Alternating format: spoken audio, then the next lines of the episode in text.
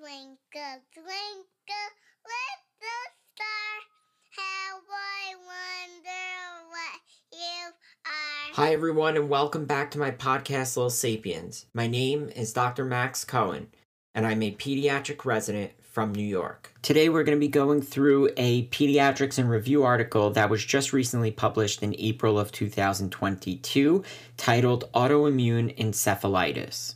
So, as usual, we'll start off with a brief overview of our topic. Again, today we're talking about autoimmune encephalitis. And autoimmune encephalitis is a common and treatable cause of encephalitis in both children and adults. Individuals present with a variety of symptoms, which can include altered mental status, behavioral changes, irritability, insomnia, developmental regression, seizures, dyskinetic movements, and autonomic instability. Typically, we evaluate children who we suspect autoimmune encephalitis in with electroencephalography, aka EEG, magnetic resonance imaging, aka MRI, and lumbar puncture. And once infectious and all other causes are reasonably ruled out, treatment for autoimmune encephalitis should be started empirically without waiting for antibody confirmation. This is important because early clinical suspicion is key. And the reason is the outcome depends on early initiation of immunotherapy, which can include steroids, IVIG, and or plasmapheresis. There is also severe or refractory cases of autoimmune encephalitis, which may require other treatments such as rituximab, cyclophosphamide, or other immunotherapies uh, such as novel monoclonal antibodies, which are still being studied. Psychiatry should be involved early because of the need for management of behavioral issues. And then additional con- considerations include management of seizures and dyskinesias. Sometimes patients may need ICU admission, and that could be for management of hypoventilation, which may necessitate mechanical ventilation, either intrinsic or iatrogenic, um, which can also be caused by sedatives. They may need the ICU due to refractory seizures and dysautonomia anti N methyl D aspartate receptor, aka anti NMDA receptor, and other forms of autoimmune encephalitis are less often associated with neoplasia, such as ovarian teratoma in children, compared with adults. But screening and removal of tumor, if present, should be performed. All right, let's jump right into this with some background information. Autoimmune encephalitis, what does it refer to? It refers to a group of non infectious, immune mediated inflammatory disorders of the brain that cause a variety of neurologic and psychiatric symptoms. It's a common, treatable cause of encephalitis and one that has been increasingly recognized during the past decade. There have been epidemiologic studies that suggest that autoimmune encephalitis is as common as infectious encephalitis. Now, anti NMDA receptor antibody induced encephalitis is the most common antibody mediated encephalitis in children. And some say that it is more prevalent than any individual viral encephalitis, such as enterovirus, herpes simplex virus, West Nile virus, or varicella zoster virus encephalitis. All right, so let's give a brief history of autoimmune encephalitis. The truth is, recognition of autoimmune encephalitis dates back to the mid to late 20th century. In 1968, a paraneoplastic syndrome, which was characterized by memory loss, neuropsychiatric symptoms, and seizures, was reported in several patients in the setting of occult malignancies such as small cell lung cancer or breast cancer. And due to the postmortem pathologic pattern of inflammatory changes in the limbic areas of the brain, this was termed limbic encephalitis. And even today, people use the term limbic encephalitis interchangeably with autoimmune encephalitis, but that's mainly for historical purposes. Today, we identify this disorder as autoimmune encephalitis. Then in 2005, a case of a woman with an ovarian tumor, ovarian teratoma to be specific, had clinical features that was similar to limbic encephalitis with autoantibodies that were reactive to specific antigens in the rat hippocampus. And they later found that the main autoantigens were the functional parts of the NMDA receptor. This description, along with 12 additional women with ovarian teratomas, all with anti NMDA receptor antibodies in their sera, introduced anti NMDA receptor antibody encephalitis as a distinct disease entity in 2007, therefore, or thereby revolutionizing our understanding of paraneoplastic disorders and autoimmune encephalitis. So, what's the etiology? Well, the exact pathophysiologic mechanisms that initiate the inflammatory cascade leading to autoimmune encephalitis are not fully understood. What we do know is that more than half of the children presenting with autoimmune encephalitis have a history of infectious prodromal symptoms. Now, interestingly, autoimmune encephalitis has been reported in up to 27%. That's more than a quarter of patients with a history of HSV encephalitis within three months after completing their antiviral treatment. And furthermore, if we look at patients with anti NMDA receptor encephalitis that don't have a history of HSV1 encephalitis, they were still more commonly seropositive for HSV1 immunoglobulin G compared with controls without autoimmune encephalitis. And so basically, what we're seeing here is this strong connection between autoimmune encephalitis and viral prodromes. Now, recently, anti NMDA receptor encephalitis has been reported additionally after severe acute respiratory syndrome coronavirus 2 infection. So, that is very current with what we're dealing with now SARS CoV 2. There has been some reports uh, of this anti NMDA receptor encephalitis occurring after an infection with COVID. Two hypotheses have been made to explain the link between autoimmune encephalitis and infections. The first is molecular mimicry, which we've learned about in many other autoimmune conditions.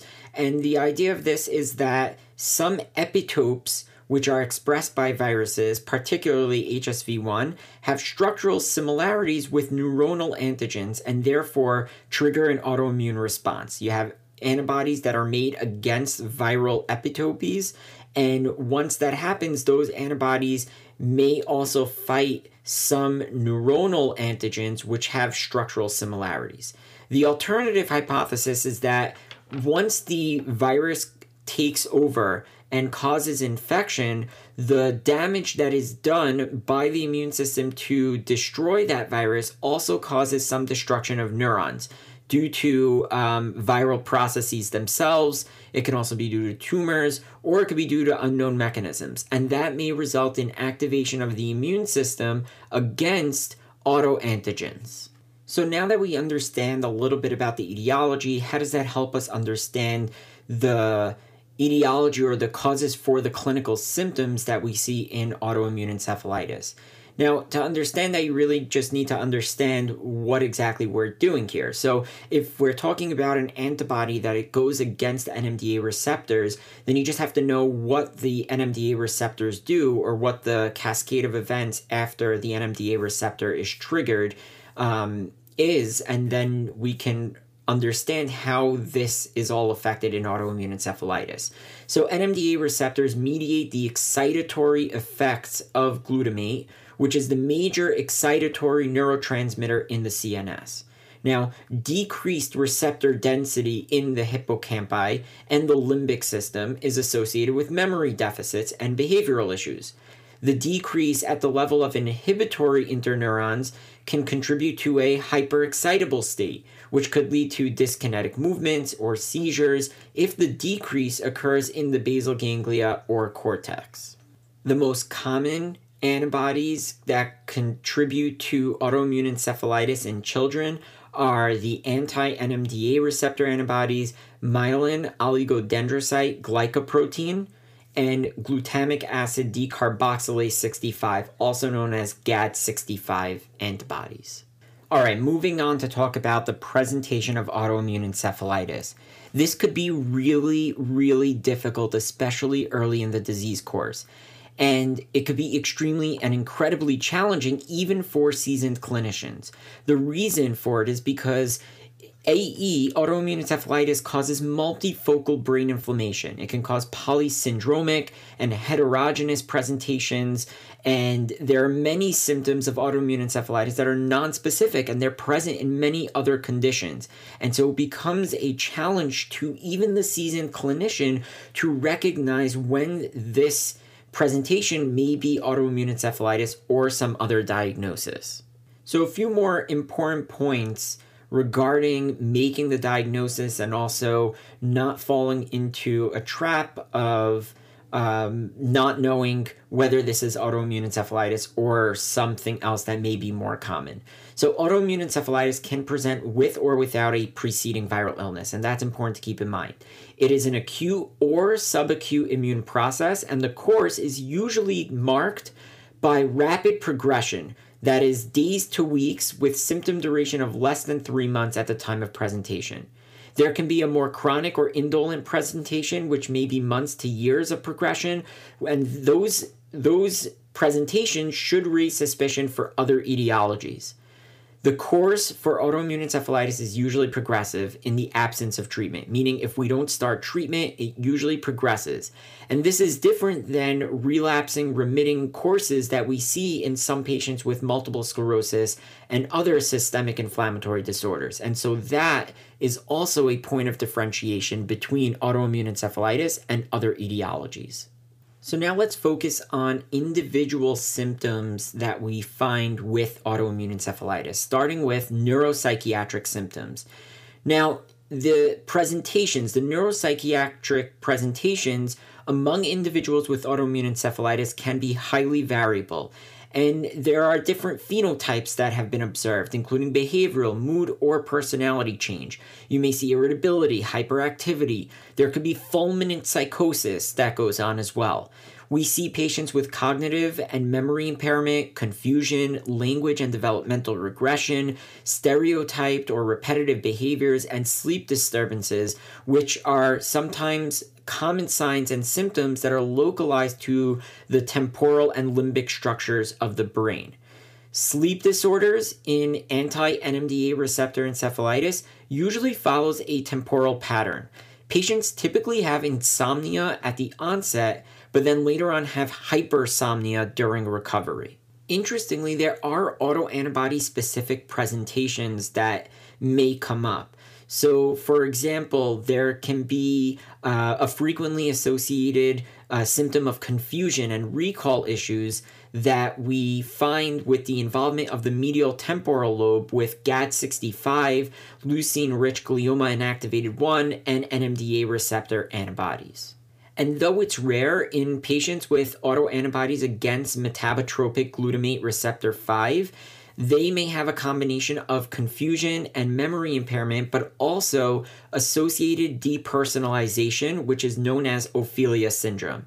And Ophelia syndrome, this depersonalization, is commonly associated with Hodgkin's lymphoma and may present in adolescence other things to look out for, especially in the early stages of the disease process, include symptoms associated with declines in school or work performance or strained family relationships. And there usually is a misperception that these symptoms are stress related. But the presence of multiple symptoms or subacute progression of symptoms should really serve as a red flag for underlying neuropathology. There can be acute onset of psychosis, although that is extremely rare in prepubertal children, um, but rapid progression of psychosis despite therapy and or presence of other neurological symptoms or signs should really raise suspicion for autoimmune encephalitis. On the same topic of uh, presentation being difficult to make the diagnosis of autoimmune encephalitis at times, patients can present with seizures. And we know that seizures are one of the most common presenting symptoms in young children.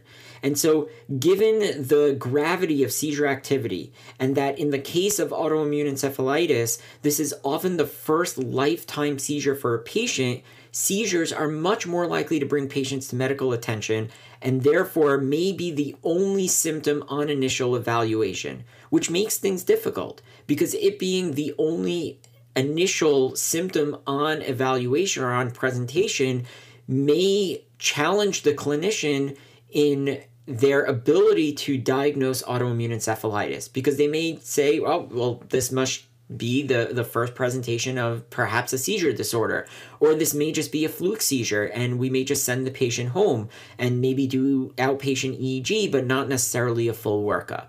So, what do seizures look like in the context of autoimmune encephalitis? If we were to slap an EEG on a patient who we suspect has autoimmune encephalitis, they're coming in with a seizure, we might see slowing of background or epileptic activity on the EEG. Status epilepticus is present in 6% of cases and is more frequently encountered in individuals with GAD65 and gamma aminobutyric acid type A autoantibodies. Now, similarly, autoantibodies against the gamma aminobutyric acid type B receptor are also associated with refractory seizures and status epilepticus. However, that's less frequently encountered in children. Now, although very rare, Faciobrachial dystonic seizures, which are characterized by ipsilateral, so single sided face grimacing and arm posturing, are essentially pathognomonic for autoimmune encephalitis associated with autoantibodies against leucine rich glioma inactivated 1. So, yes, like we just said, it's very rare, but if you happen to come across that very rare patient who has ipsilateral face grimacing and arm posturing, think autoimmune encephalitis. We'll now focus on dyskinetic movements. So, patients with autoimmune encephalitis can present with a variety of dyskinetic movements, and we'll list them and also describe what some of those are as we move along. But this can include athetosis, which is involuntary, involuntary writhing. You can have catatonia, chorea, which is brief, semi directed dance link movements that are neither repetitive nor rhythmic. You can have dystonia, involuntary muscle contraction causing distorted posturing and pain. You can have myoclonus, which is brief involuntary twitching and or tremor can be present in individuals with autoimmune encephalitis. In addition, you might find patients with oral-lingual and facial dyskinesias, so they may have involuntary contortions and grimacing of the face and mouth. Now, that may be confused for something like Tourette syndrome, where in fact this might be related to autoimmune encephalitis. And we might see that specifically in anti NMDA receptor encephalitis.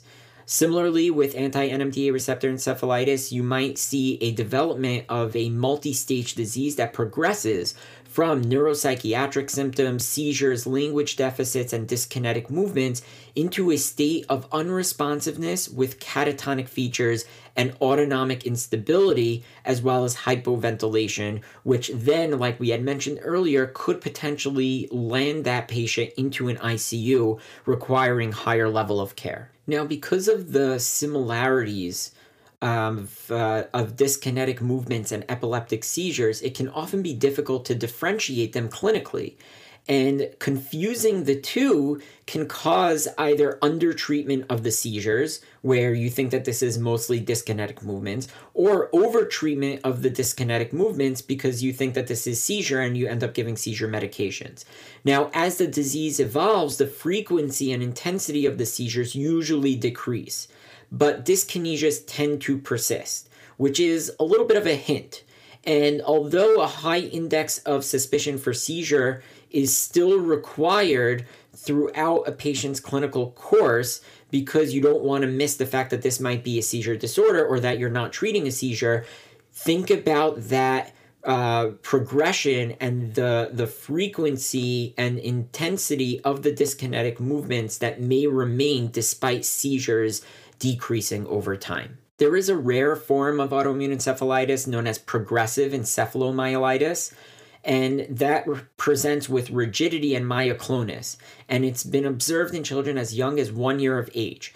It's associated with glycine receptor antibodies and strongly associated with spinal and brainstem disorders, which can overlap with the muscle rigidity, often mimicking tetanus in severe cases, and myoclonus.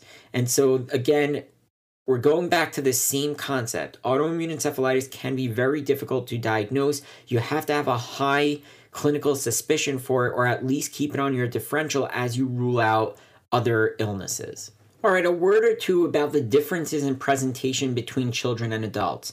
We've already mentioned that um, the presentation and symptoms can be different in children um, compared to adults. Now, also, anti NMDA receptor encephalitis is less likely to be a paraneoplastic syndrome or associated with ovarian teratoma in pediatric patients. And we've mentioned before that that was sort of how they've come to discover these um, types of encephalitides um, based on uh, case series of older women. However, in pediatric population, it's less common. Now, children with anti-NMDA receptor encephalitis are more frequently or sorry, more frequently present with seizures, dyskinesia, developmental regression, speech deficits, irritability or agitation, and ataxia, while adults are more likely to present with behavioral changes, neuropsychiatric symptoms, and memory or cognitive impairments. Children are less likely to develop severe dysautonomia or hypoventilation compared with adults as well. When psychiatric features are present in children, the children are more likely to be polysymptomatic and include agitation, aggression, hallucination, and emotional lability. They may have memory deficits, especially in younger children, which can be difficult to identify but may be mistaken for encephalopathy. Compared to adults with GAD65 antibodies, Pediatric patients with these antibodies are less likely to show symptoms consistent with stiff person syndrome or cerebellar ataxia as an adult. Instead, pediatric patients with GAD65 antibodies have a much more classic limbic encephalitis with cognitive changes and seizures. There is another form of autoimmune encephalitis that is somewhat controversial. However, the connection is that that is there is hard to overlook and that is steroid responsive encephalopathy associated with autoimmune thyroiditis and it has an acronym SREAT. It's controversial, um, but it is associated with antibodies against the thyroid, specifically thyroid peroxidase and thyroglobulin. Symptoms of the condition include seizure, epilepsy, neuropsychiatric manifestations such as confusion, memory impairment, psychosis, persecutory delusions, and visual or auditory hallucinations, and neurocognitive decline, often manifested as declines in school performance. There can be diffuse hyperreflexia, myoclonus, tremor, and pyramidal tract signs, um, which have been reported. In adults, stroke like manifestations have also been reported in up to a quarter of individuals. Now, the exact etiology of SREAT um, is unclear because the disease is not clearly associated with thyroid dysregulation, as you would think, by the fact that there are those autoantibodies. And the putative autoimmune response in SREAT is speculative because there's no evidence of a CNS target for the antithyroid peroxidase or antithyroglobulin antibodies. However, like I already said, the combination of encephalopathy, a high serum antibody concentration, exquisite responsiveness to corticosteroids in most cases, and relapsing course in some individuals seems unlikely to be due to just chance alone. And therefore, we really should interpret SREAT as a possible form of autoimmune encephalitis, although maybe phenotypically different than some of the more definitive autoantibody syndromes that we've already started to talk about. So you have a pediatric patient and they're coming in with these neuropsychiatric symptoms and movements maybe and maybe seizure activity and you're suspecting autoimmune encephalitis. At least you should be suspecting as part of your initial differential diagnosis. What are you doing for that patient? So in all individuals with suspected autoimmune encephalitis you want both serum and csf evaluation you want brain imaging, and you want EEG studies. And the reason is to narrow the differential diagnosis and exclude mimics of the disease. Some studies of the CSF that you want to look for is in opening pressure. You may want to look for cell counts with differential uh, CSF protein, CSF glucose, getting a gram stain and culture of the CSF. You may want to send a meningitis encephalitis PCR panel uh, or and or viral PCRs as individual tests for specifically HSV, enterovirus, varicella, or West Nile virus, obviously, if it is in the context of the patient's presentation. In addition, with the CSF, you may send an immunoglobulin index, oligoclonal bands, neopterin, eh, as well as a CSF autoimmune encephalitis panel. So, looking at antibody detection in the CSF and the serum.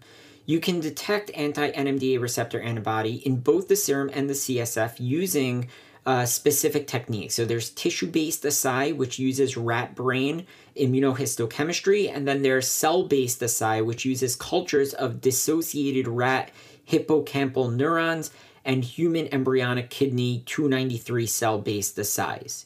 Now, the anti-NMDA receptor antibodies in the sera or CSF of affected patients react with the NMDA receptors on the surface of the fixed rat brain, cultured hippocampal neurons, or cells that are designed to express the NMDA receptor on their surface. By using complementary methods, meaning we're using cell based and tissue based assay, you can ensure accuracy of your lab results, meaning it helps to uh, prevent false negative results. Specifically, commercial indirect immunofluorescence assays can have false negative results, and therefore, negative results should always be confirmed with a tissue based assay. The problem with these methods is that the results typically take several days to even weeks for, they, for them to come back. Now, it's believed that the anti NMDA receptor antibody is made intrathecally, meaning within the spine. Now, by definition, all patients with anti NMDA receptor encephalitis have a detectable antibody in the CSF. But because we know that the blood brain barrier exists, the anti NMDA receptors do not always uh, travel into the serum because the barrier is not always disrupted. And so, in 10 to 18% of patients with detectable antibody in the CSF, they do not have a positive serum antibody. And because of the low specificity of serum only results, especially when performed only by cell based assay without tissue based, when there is no CSF positivity, we worry that we may have a false positive result in the serum when not associated with a CSF sample that is positive. Now, besides for uh, qualitative studies to look for the presence or absence of the antibody. You can also do quantitative studies to look at how many antibodies are present, um, otherwise known as antibody titers. Now, that can complement the clinical assessment and it may guide the treatment plan in certain situations. Some studies even suggest that patients with high titers of antibody in serum and CSF are more likely to have a worse outcome than those with low titers.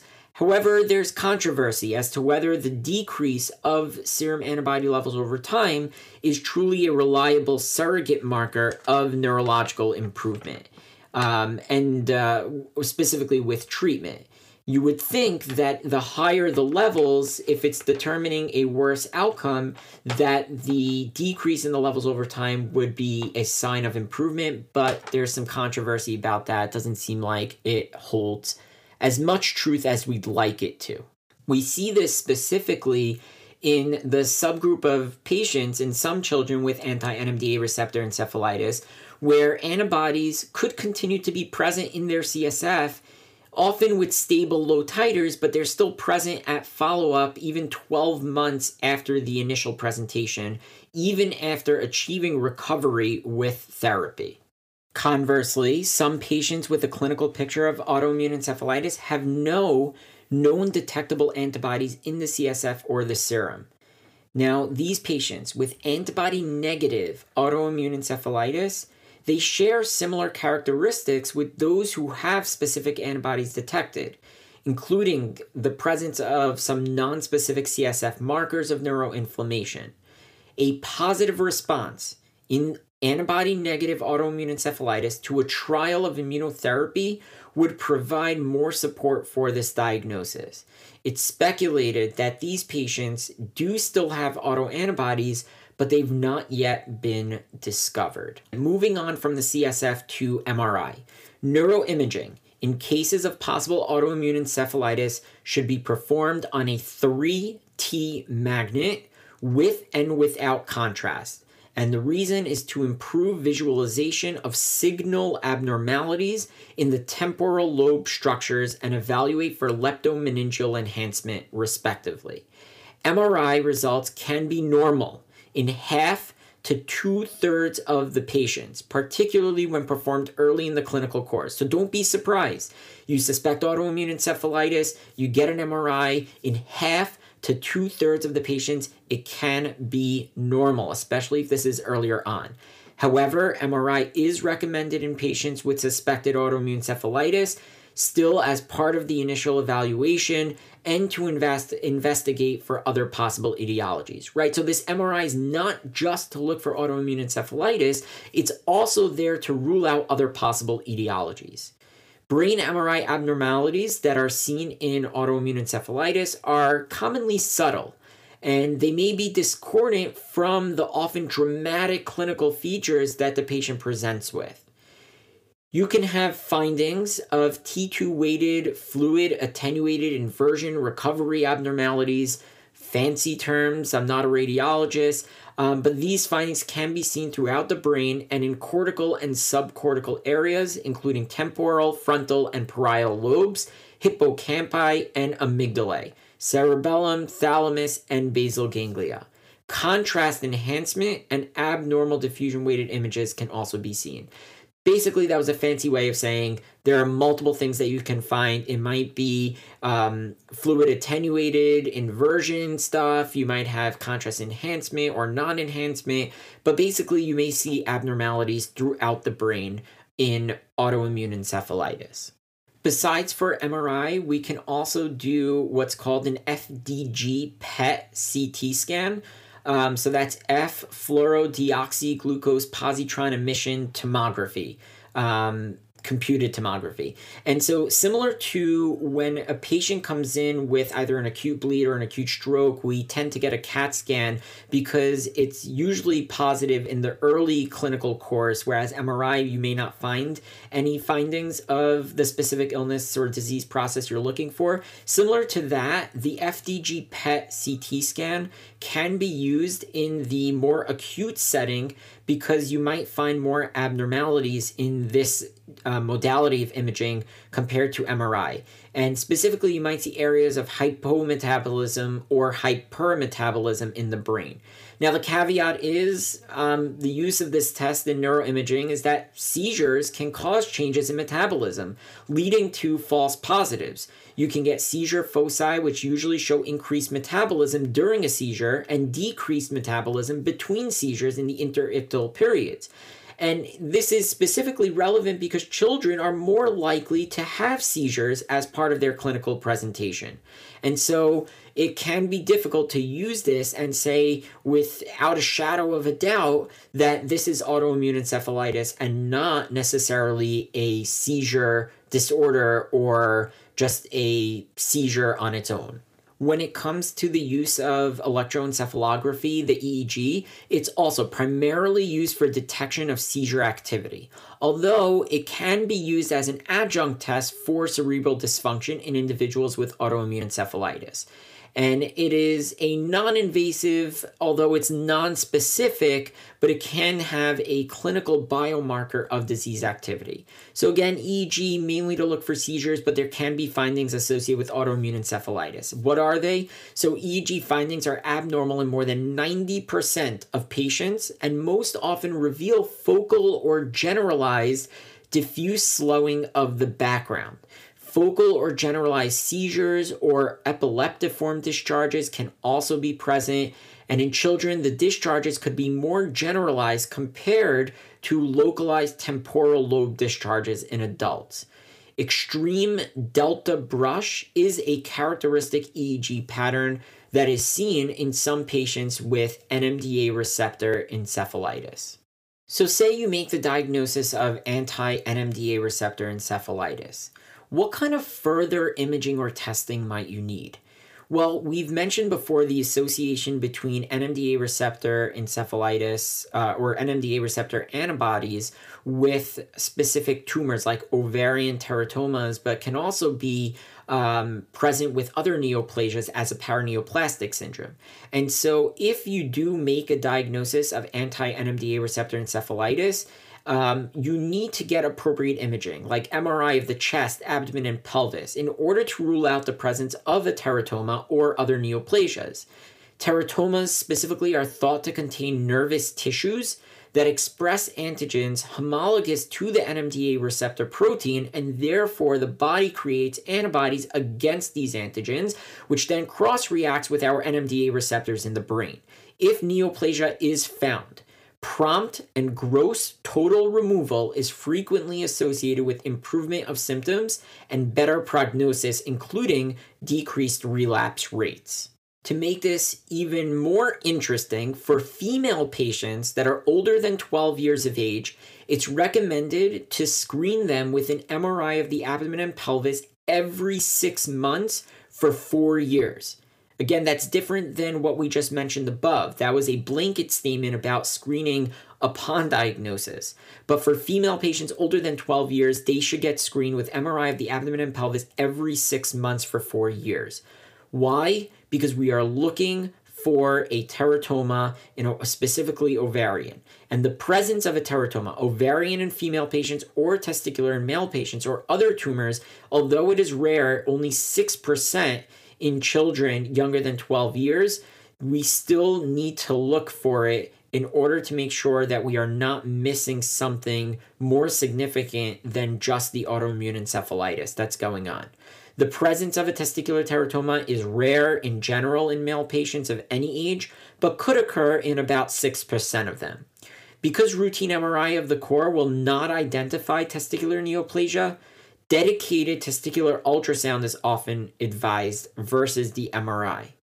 FDG PET scanning alone or combined with CT could also be useful in the detection of small neoplasms if it is something that is suspected more than the rate at which it occurs. Now, I know that we've discussed this almost ad nauseum already, but due to the wide range of presenting symptoms in autoimmune encephalitis, the differential diagnosis is very broad.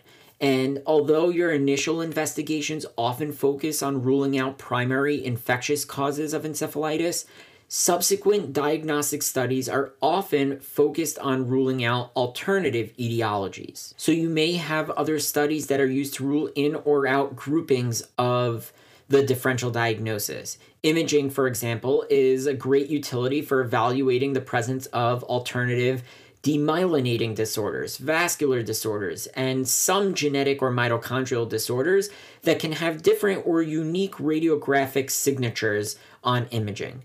For example, in primary angiitis of the CNS, it is more likely to show diffusion abnormalities in the distal cortex as opposed to T2 signal prolongation in the temporal lobes. EEG is often used as a biomarker of cortical dysfunction in autoimmune encephalitis, but it can also be used to rule out seizure and epileptic encephalopathy as an etiology for the clinical symptoms. And finally, a lumbar puncture, it's critical in confirming a suspicion for inflammatory disease, but it can also rule out toxic, metabolic, infectious, and potentially post infectious causes of symptoms associated with autoimmune encephalitis. Now, this procedure also provides the definitive diagnosis of autoantibody mediated autoimmune encephalitis. But of particular importance is that psychiatric and functional neurologic disorders must be considered a, diagno- a diagnosis of exclusion in cases of possible autoimmune encephalitis, given the importance of early treatment on long term outcomes.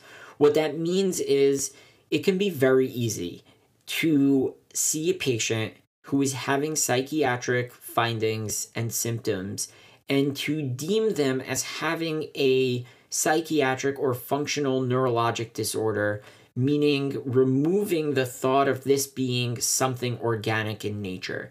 And that can be a, tr- a huge, huge injustice to the patient because we know that in autoimmune encephalitis, early treatment has a tremendous effect on long term outcomes. And if you miss it or you disregard it as a potential diagnosis, you can be altering the rest of a patient's life forever. So it's weird to think that there's diagnostic criteria for autoimmune encephalitis because we would think that finding the antibodies is the only diagnostic criteria you need. If it's positive, then the patient has autoimmune encephalitis. If it's negative, then they don't. However, we did mention before that one can have antibody negative autoimmune encephalitis simply because the that antibody that maybe they have has not yet been detected. And although antibody testing is the gold standard and will make that confirmatory diagnosis, it can take weeks to sometimes months for that result to come back. And so, because of that, diagnostic criteria have been developed in order to help diagnose autoimmune encephalitis clinically while the testing is in process. And the reason for it is so that you know when to start treatment for suspected autoimmune encephalitis without waiting too long. Because, like we said before, early treatment has a tremendous importance on long term outcomes. So, the diagnostic criteria for pediatric autoimmune encephalitis is very similar to the guidelines for adult autoimmune encephalitis. And it's really divided, it, it divides the patients into three diagnostic categories possible autoimmune encephalitis, probable antibody negative autoimmune encephalitis, and definite antibody positive autoimmune encephalitis. Based on these criteria, pediatric patients with acute onset of neurologic or psychiatric symptoms with two or more characteristic features would be considered as possible autoimmune encephalitis if other causes have been reasonably excluded. Now, unlike autoimmune diagnostic encephalitis diagnostic criteria for adults, psychiatric symptoms are not a requirement for children. Because psychiatric symptoms are more difficult to diagnose in younger children, and children could initially present with mainly neurologic signs and symptoms such as seizure and movement disorder without any predominant psychiatric phenotypes. There's a wonderful chart in this Pediatrics in Review article um, that goes through the different diagnostic categories and the features. And I suggest that you take a look at it. It's difficult to explain in just words. Um, but the, the key point here is that it's the patient presents with neurologic or psychiatric symptoms. Again, you don't need to have psychiatric symptoms like adults need to for their diagnostic criteria, plus two or more features of the disease. And now to treatment. In patients with suspected autoimmune encephalitis, start empirical treatment right away. After reasonable exclusion of other causes, of course, um, but without waiting for specific antibody detection. Preferably, you'll get neuroimaging and you'll do your you'll get your CSF samples um, before initiating therapy, but sometimes in certain clinical circumstances, this may not actually be feasible. Initial empirical treatment for autoimmune encephalitis includes IV corticosteroids, IVIG, or plasmapheresis. So, how does treatment work? Acute immunotherapy is usually started with high dose corticosteroids in the form of methylprednisolone if no medical contraindications are present. If there's no clinical improvement by the end of the corticosteroid treatment course, then IVIG or plasmapheresis is added. If an infectious etiology has not been excluded, IVIG has an advantage of being unlikely to worsen the infection. And so that's something to keep in mind. Now, in pediatric patients, plasmapheresis is often less favored especially in milder forms of autoimmune encephalitis because of the invasive line placement that's needed and the greater risk of adverse events such as infection, hypotension, and electrolyte derangements. Now, IVIG might be preferred over plasmapheresis in patients who are agitated or having bleeding disorders just because of the way that plasmapheresis works. And it's important to note that using plasmapheresis shortly after administration of IVIG or rituximab is also not recommended because you might remove the therapeutic agents from the plasma that you just gave to the patient to treat their illness. In some circumstances, you may need a combination therapy of both corticosteroids plus IVIG or plasmapheresis. And that might be considered as first line if the initial presentation is severe and there's a high index of suspicion that's maintained. Now, treatment choice and the order of treatment really vary among different practices, and there's a gap in the evidence to suggest one being more optimal um, treatment strategy or having any superiority over any other specific regimen in pediatric patients. Recently, the international consensus had came recommendations uh, were published with the aim to provide clinical guidance and standardized treatment for uh, pediatric anti NMDA receptor encephalitis. So, what is the response like? Up to 47% of patients do not improve with first line therapy within the first month of treatment. That's important because parental expectations and maybe even patient expectations, if they um, have an understanding of what's going on, is should be that they may not see improvements. They may not get better in the first month of treatment. Second line treatments include rituximab, cyclophosphamide, and plasmapheresis when not previously used. With mounting evidence of effectiveness of rituximab, it is being increasingly used in combination with IVIG and corticosteroids or after first line immunotherapies. In addition, several monoclonal antibodies are being investigated and used in the treatment of refractory autoimmune encephalitis. Some examples include anakinra, which is an interleukin 1 inhibitor, tocilizumab, which is an interleukin 6 inhibitor, ocrelizumab, which is an anti CD20, inebilizumab, which is an anti CD19, and bortezomib, which is a 26S protease inhibitor. And these are being trialed in patients with severe or medically refractory autoimmune encephalitis. We mentioned several times now that ICU admission may be required in severe cases.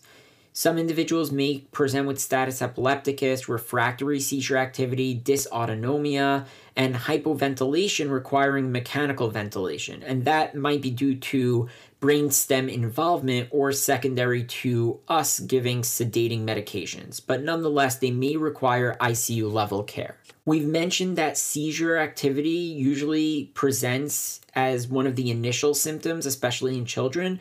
The other findings um, and the other severe complications really typically develop later on in the disease course. Now, given the variety of symptoms and care needs, a multidisciplinary care team involving pediatricians, neurologists, intensivists, and psychiatrists, as well as ancillary therapy services, is paramount in the care of individuals with autoimmune encephalitis. There can be a tremendous amount of stress surrounding this diagnosis and the idea of, of, of uh, families, of a child of a family having psychiatric symptoms and thinking that this is a psych diagnosis versus it being a complication of an organic diagnosis. It can be extremely stressing and for these reasons, we try and get as many physicians on board from different specialties to help explain to the family and manage not just the disease process, but the symptoms surrounding it as well. So we try, we try for early involvement of psychiatric consultants um, because it's important for the management of the neuropsychiatric symptoms throughout the disease course of autoimmune encephalitis. Patients can have agitation, aggression, delirium, sleep issues, including insomnia. And they're commonly seen with anti NMDA receptor encephalitis, which, like we've said, is the most common, and other forms of autoimmune encephalitis, and they can often be very challenging to treat. Now, there's a gap in the literature in terms of the recommendations of in, of effective agents and the and their dosages as well to treat these conditions. In addition to giving patients melatonin to help with sleep, they might need sedative medications such as benzodiazepines, trazodone, or clonidine, which are often used as adjunctive therapies for both the treatment of sleep and agitation. In some severe cases, patients might need ICU admission for escalated sedation. There are other commonly used agents for the management of mood and behavioral dysregulation, which can include valproic acid, as well as some sedating antipsychotics such as quetiapine or chlorpromazine. Valproic acid has the added advantage of seizure prophylaxis and or treatment in addition to having the therapeutic efficacy in a variety of movement disorders. So a little bit of a dual um, purpose there with the valproic acid to help with some seizure stuff as well as movement disorders. The use of conventional antipsychotics and dopamine blocking agents can exacerbate dyskinetic movements such as dystonia, and so you do need to be careful with the medications that you give. And this is sort of what we were explaining earlier on that you can have over treatment of one or under treatment of the other, and it can sort of complicate the diagnosis as well as the management and treatment of the disease. So, how do patients with autoimmune encephalitis fare with management? Most individuals with autoimmune encephalitis, the numbers are 72 to 85%, have a good outcome. What does good actually mean? So, let's talk about this. Prompt initiation of immunotherapy has been shown to be associated with a better outcome. In addition to delayed treatment, other factors that are predictive of worse outcome include ICU admission, decreased level of consciousness, and autonomic dysregulation. Interestingly, status epilepticus is often not associated with a worse prognosis. This sometimes is the, the presenting feature of autoimmune encephalitis. And it looks really scary, and we think of status epilepticus as being scary, but interestingly, it is often not associated with a worse prognosis. Now, relapse occurs in about 10 to 25% of patients with anti NMDA receptor encephalitis, and usually it's due to suboptimal treatment. So, again, you suspect it, you do your diagnostic modalities, you start treatment as early as possible, making sure that you're giving optimal treatment, that they're getting optimal follow up, they're having the optimal ancillary therapy services that they need. And hopefully, you'll prevent your patient from being one of the 10 to 25% that end up with relapse. Most patients do have a prolonged recovery period, often taking several months. A longer course, sometimes more than a year, has also been described in some patients with persistent behavioral issues. Symptoms often improve in the reverse order of presentation, which I think is really cool. Although, given the frequency of polysymptomatic presentations, it could be difficult to definitively track, meaning patients sometimes come in with multiple symptoms at once, and so you don't really know what came first and what came second or third or last.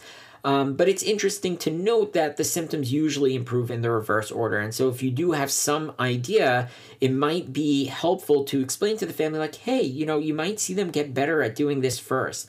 And then you might see improvements in this. And that might help them with just coping with the whole process of um, the recovery period itself. Now, cognitive and behavioral or psychiatric issues, those are often the slowest to improve. And it's unfortunate because those are often the things that are scariest to families. They want to know is my kid going to be their normal self again? Are they going to think normally again? Are they going to behave appropriately again? They worry about their kid growing up and, and molding into an individual and being in society and maybe getting married and having a family. And it's hard to really see all of that early on when the cognitive and behavioral or psychiatric issues are slowest to improve. Additionally, agitation and psychiatric symptoms can resurface as the patients regain their communicative abilities. It's important to let families know about this so that they expect it, so that they know that it's a possibility, so that they know that it may not necessarily be their child getting worse or not responding to the therapy or having a relapse, but it actually may just be part of their recovery process. Despite good overall functional outcome, patients with autoimmune encephalitis are at risk for persistent cognitive deficits as a major long term morbidity. Pediatric patients with anti NMDA receptor encephalitis have been found to perform lower on neuropsychiatric tests, including sustained attention, processing speed, and verbal memory domains, compared with age matched healthy individuals, even at long term follow up with a median of almost three years. These findings underscore the need for early neuropsychological counseling and serial reassessments to update cognitive rehabilitation plans.